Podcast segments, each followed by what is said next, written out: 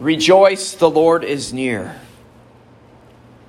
In all circumstances, rejoice and give thanks.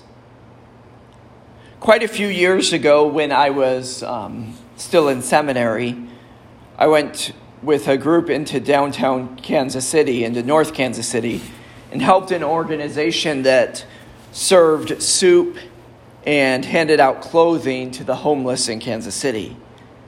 And I distinctly remember being amazed at the joyfulness of the individuals we were serving. This organization would come by each week and would um, provide the basic necessities for the homeless in Kansas City, many of them living under bridges. And so they would give them things such as socks, basic clothing, coats, shoes, all things that were donated. And I remember one man, after handing him a pair of socks, looking at me with great joy in his eyes and saying, The Lord is so good. I'm so happy. And it was windy and 10 degrees out. And he was probably not sleeping under a warm roof that night. Rejoice in the Lord always. Again, I say rejoice. We see Paul write of this rejoicing, not only in the letter to the Thessalonians, which we read this morning, but also to the Philippians. This seems to be a refrain for him in rejoicing. And it's in the letter of the Philippians that he gives the reason for rejoicing. Why is it? Because the Lord is at hand. The Lord is near. The nearness of Christ and the nearness that we have to Jesus Christ is a direct relationship to the joy that we're filled with. The third Sunday of Advent always is celebrated as a Sunday of joy.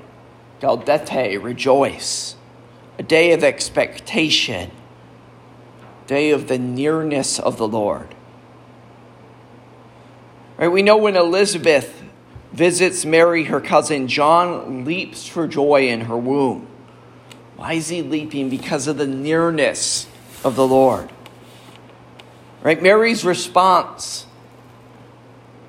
to Elizabeth in the same chapter there is My spirit rejoices in God, my Savior. Why is her soul rejoicing? Because she was filled with the Holy Spirit, because the very Christ child was within her. This is the reality that the nearness of Jesus Christ brings joy to the heart. And this isn't just a joy that's a apple cider and snowflake joy. Right? It's something that lasts. It's something that's unwavering. Right? And it's unwavering because it comes from Jesus Christ, who is the source of happiness himself. What was the first moment that someone was unhappy in the world? And what we see in Scripture Adam and Eve hide themselves in the garden. As they disobey the will of God, a distance is created between them and between God. And notice this isn't something that God did. This is something that Adam and Eve did. God didn't cause their sadness, God didn't cause their grief. It was a deliberate choice to choose something other than the will and the love of God that brought this discord, this unhappiness into the world. And then we look at the other side. In the garden, they had perfect happiness, not wanting for anything. In the beginning, they walked with God, they were close to Him. And imagine that joy that they would have had. Then imagine the unhappiness that came when this relationship was damaged. And man's constant yearn to reconnect to come back to a state of relationship and happiness, but unable to do it by himself. It's a human heart that yearns to be in relationship with God. That's why the wise men seek him out. And even when we don't even know that we're yearning ourselves for him, right? and we go after other silly things in the world to fill that need, to fill that yearning, to fill that desire for him, we still yearn for him.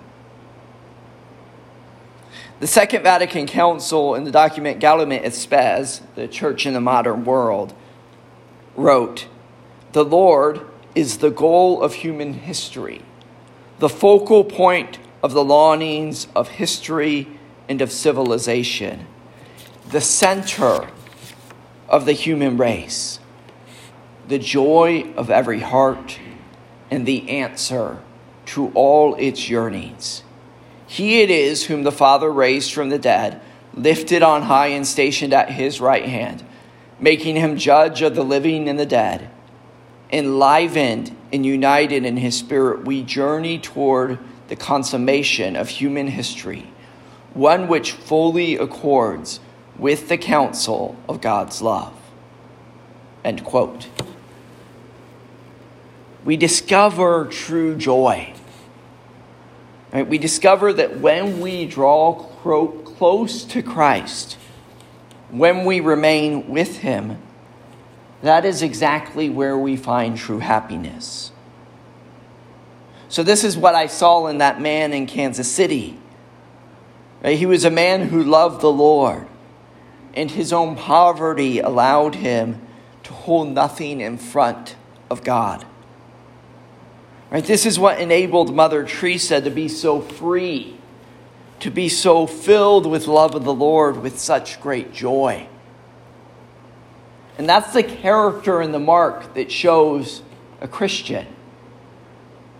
Right? It's not being bitter and angry and mad at the world, right? but it's being filled with such joy because of the love of Jesus Christ and his nearness to us.